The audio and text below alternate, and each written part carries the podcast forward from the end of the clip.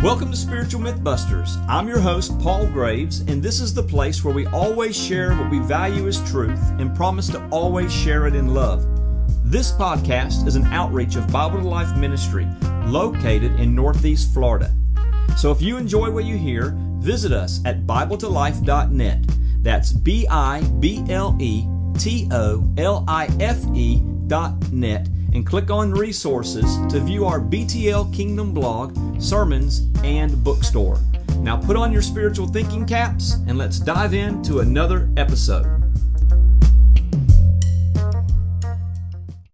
Well, hello, hello, hello. I am Paul Graves, your host of Spiritual Mythbusters. Today is another exciting day, and I can guarantee you that today's episode is going to no doubt challenge, encourage, and inspire every listener. So, the title of today's episode is Depart from Me, I Never Knew You. All right, obviously, we're going to talk about Matthew chapter 7, verses 21 through 23. And in doing that, we're going to be talking about Jesus when he is teaching his Sermon on the Mount. And I know this is a passage of scripture that has struck fear in the hearts of many believers. It has been taught in many different ways. Uh, a lot of times it's been taught that you can lose your salvation, or it's taught as a reinforcement to continue to work towards earning your salvation it certainly has not been a passage that has been seen in a favorable light. And so that's what I want to do today. I want to shine light on this passage in a favorable manner. And we're going to do that in the way that we've done the past couple episodes so far. We're going to start with contextually understanding the actual setting of which the passage was shared. And so, first and foremost, we all know that Matthew chapter 7 deals with the Sermon on the Mount. Matthew chapter 5 Matthew chapter 6, and Matthew chapter 7 actually deals with the Sermon on the Mount. Here's what we want to know Jesus was introducing new covenant realities to the Jewish people. In Matthew chapter 5, 6, and 7, the Sermon on the Mount, Jesus was delivering Jewish people from an old covenant mindset into new covenant realities. Now, this was a people that were prone to understand that if you do good, you get good.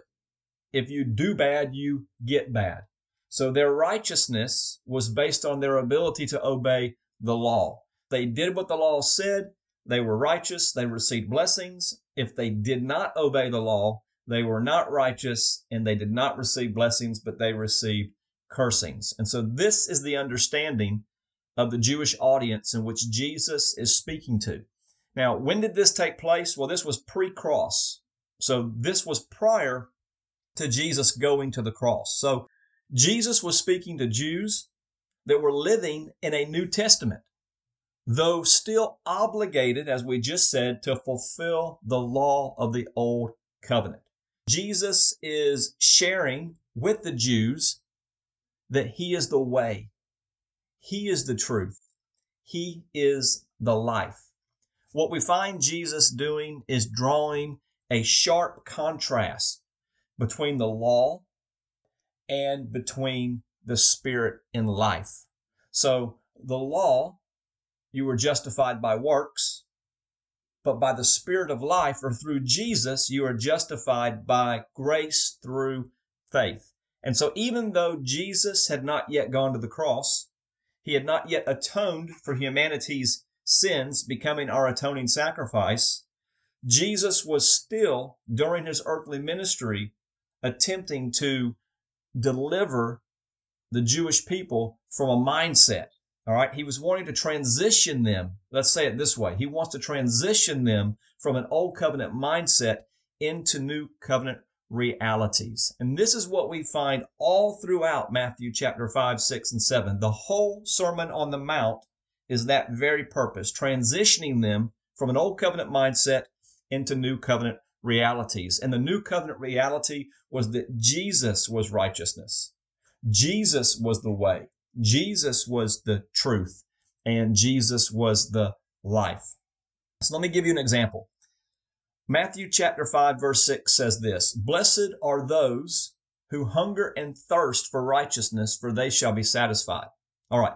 Jesus, remember, is speaking to Jews living under an old covenant, and he is saying to these Jews, Blessed are you. If you hunger and thirst for righteousness, you will be satisfied. Now, based on their understanding, their righteousness was the result of their doing or being obedient to the law. But Jesus, he's flipping the script. He's doing something completely different. He's saying, Blessed are those who hunger and thirst for righteousness, for they shall be satisfied. And then Jesus says in Matthew chapter 6, 35, he tells them what he means by that. Jesus says to them, I am the bread of life. He who comes to me will never hunger, and who who believes in me will never thirst. And then John backs this up in John chapter 4, verse 14, where he says, But whoever drinks of the water that I will give him shall never thirst but the water that I will give him will become in him a well of water springing up to eternal life.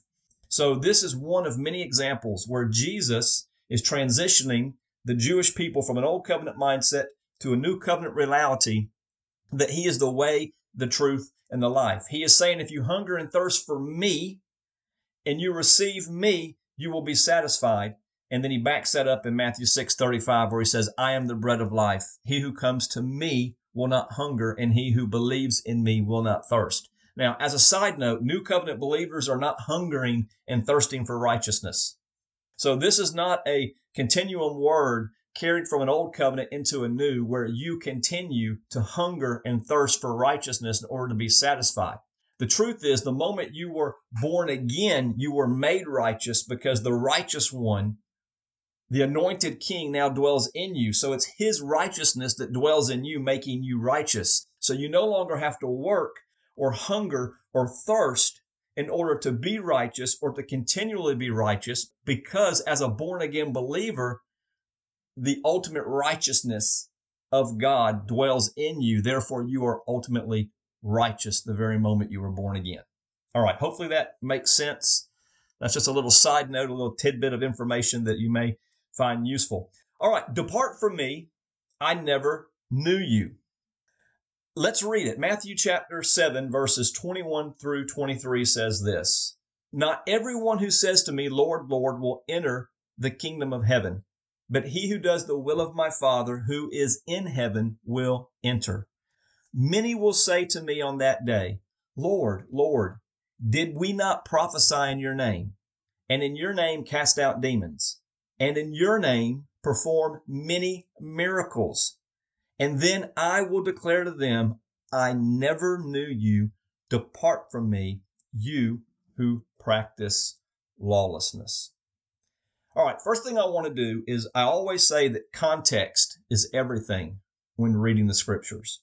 So if you're reading a scripture that you don't fully understand, or maybe a passage that doesn't make sense, sometimes we need to go backwards and sometimes read a whole chapter before in order to understand the one or two passages that we're trying to read at that particular time. So that's what I want to do.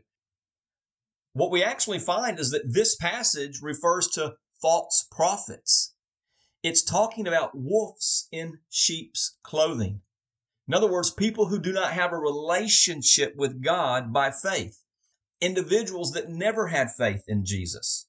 Individuals that did not have faith that he was the Son of God. Individuals that did not believe that Jesus Christ was raised from the dead, but false prophets. And, and why do I know this? Well, let's back it up. Let's not just read Matthew 7, 21 through 23. Let's back it up to Matthew 7 and let's read chapter 15. 15 says, Beware of false prophets. Jesus is now shifting his teaching and he's telling the Jews, Beware of false prophets who come to you in sheep's clothing, but inwardly are ravenous wolves. So Jesus is warning them about false prophets. And then he goes into 21 and says, Not everyone who says to me, Lord, Lord, will enter the kingdom of heaven, but he who does the will of my Father will enter. So this passage is not relating to all people in general. It's only relating to those who do not do the will of God.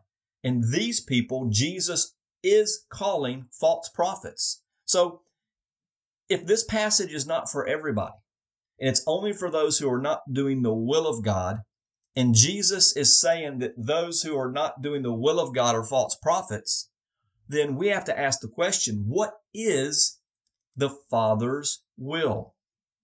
I think that's a legitimate question. What is the Father's will that we need to do so that Jesus will not say, Depart from me, I never knew you? Let me ask this question Is it working for redemption? Is that the will of God? Are we supposed to work for our redemption? Are we supposed to earn our redemption? Or maybe we're supposed to work harder at being more committed in an effort to continue to keep our salvation. Maybe that's what the will of the Father would be, the works of God will be. Let's do this. Let's look at Scripture, and I can show you several passages, but I'm just going to show you the most common one.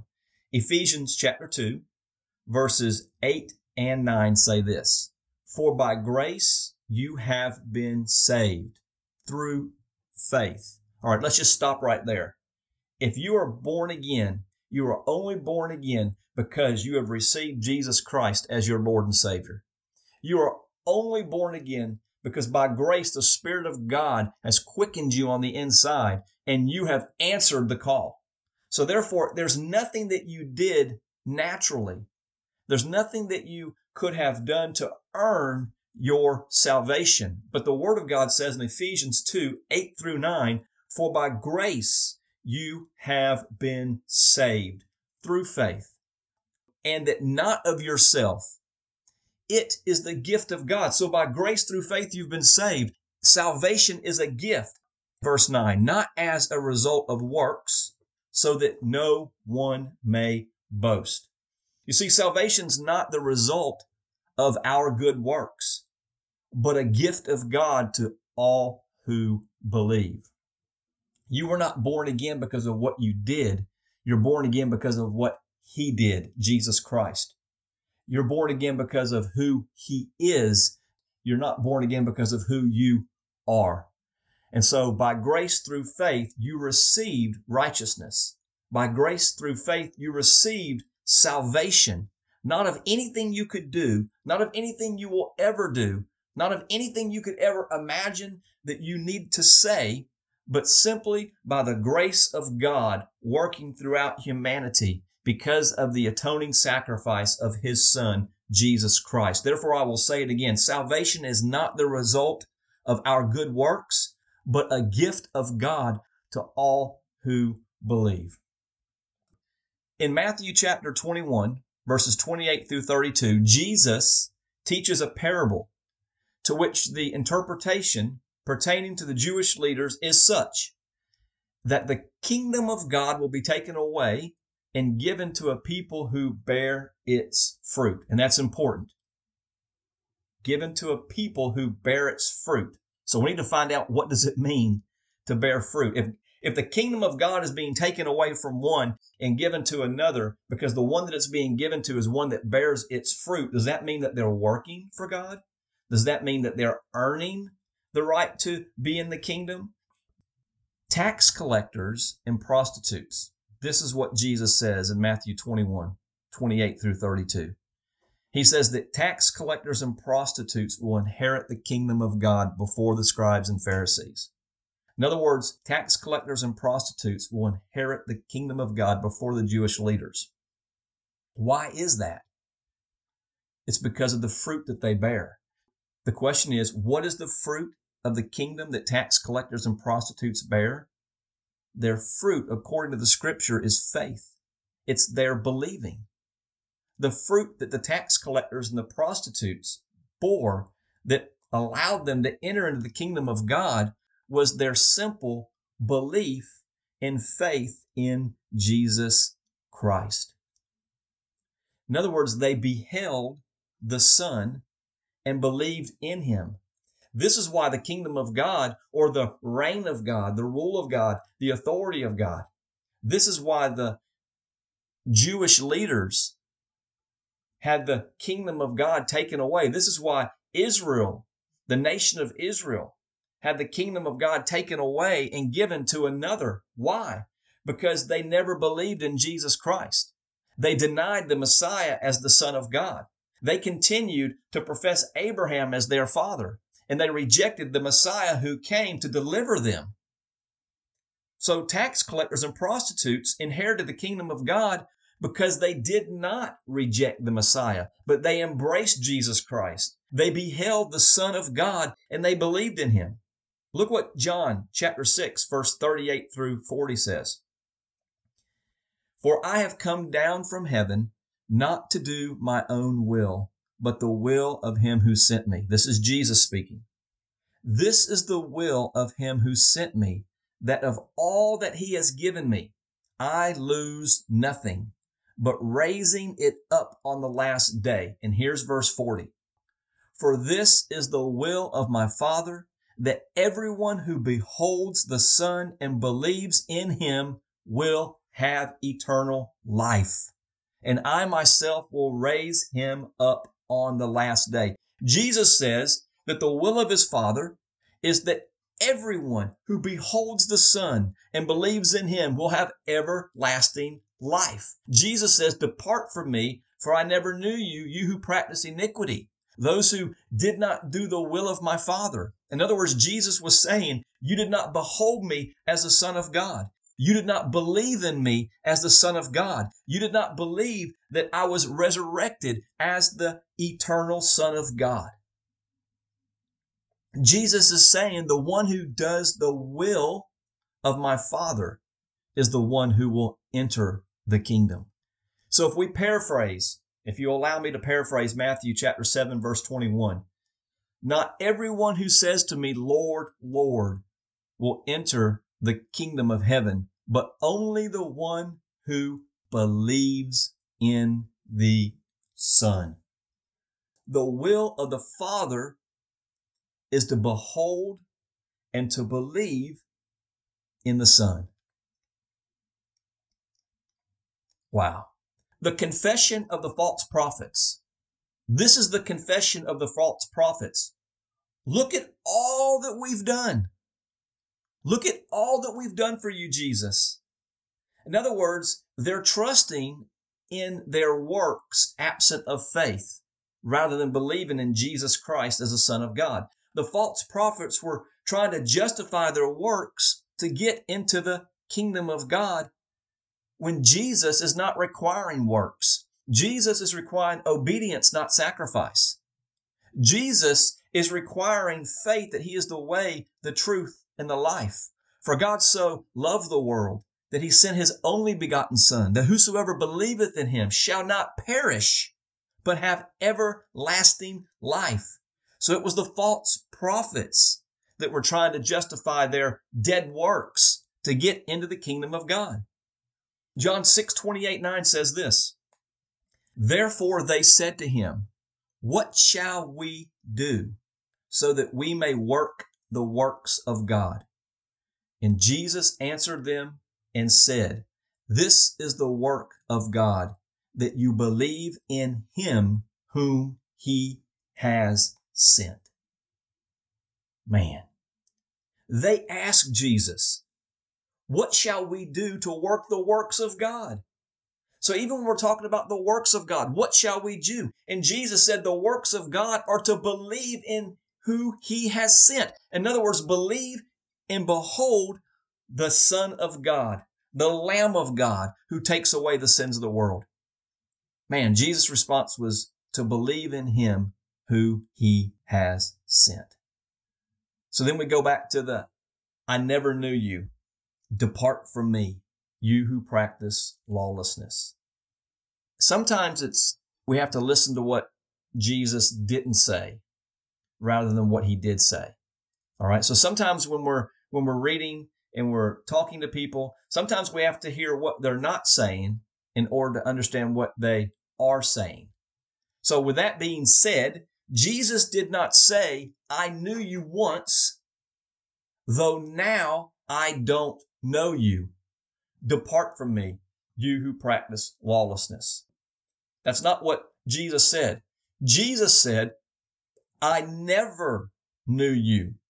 Depart from me. In other words, he's not saying that I knew you at one time, and because you did not do the works of my Father, in the sense of because you did not manifest my kingdom in the way that I think that you were supposed to, or because you did not earn or continue to earn your salvation, now I knew you at one time, but now I no longer know you.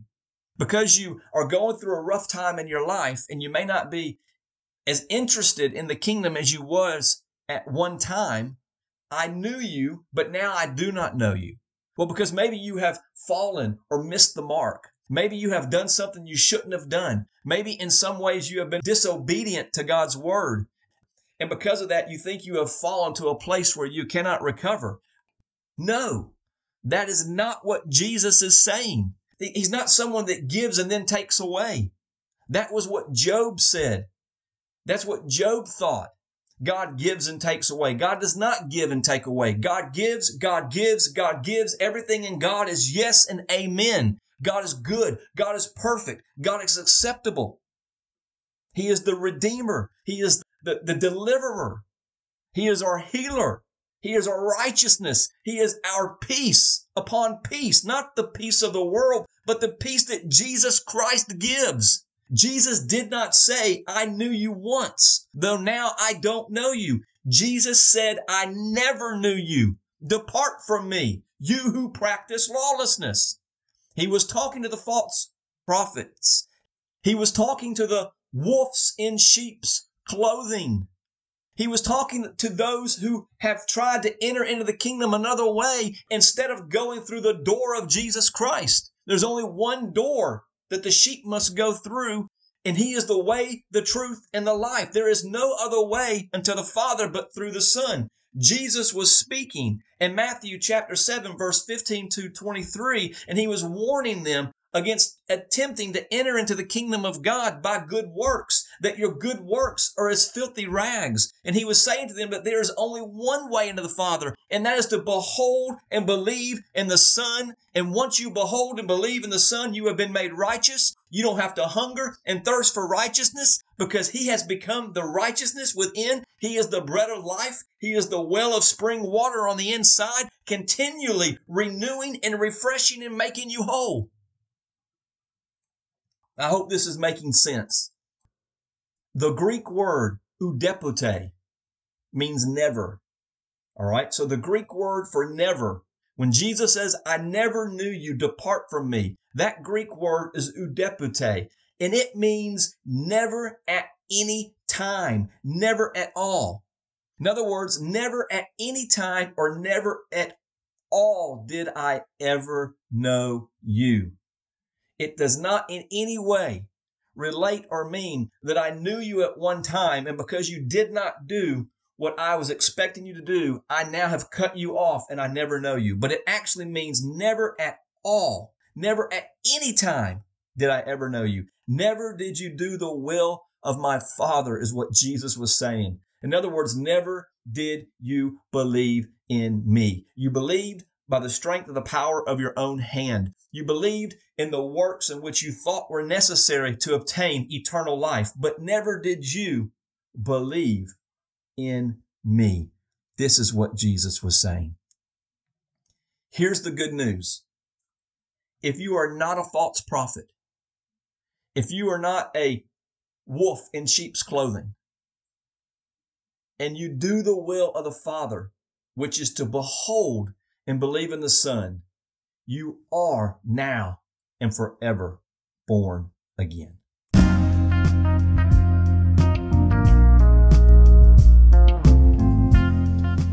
As your host, Paul Graves, I want to thank you for listening to Spiritual Mythbusters. If you like what you've heard, then once again visit us at BibleToLife.net. That's B I B L E T O L I F E dot net and click on resources to access our BTL Kingdom blog, sermons, and bookstore. So until next week, always remember if you want to see the glory of God, then you must release God's glory.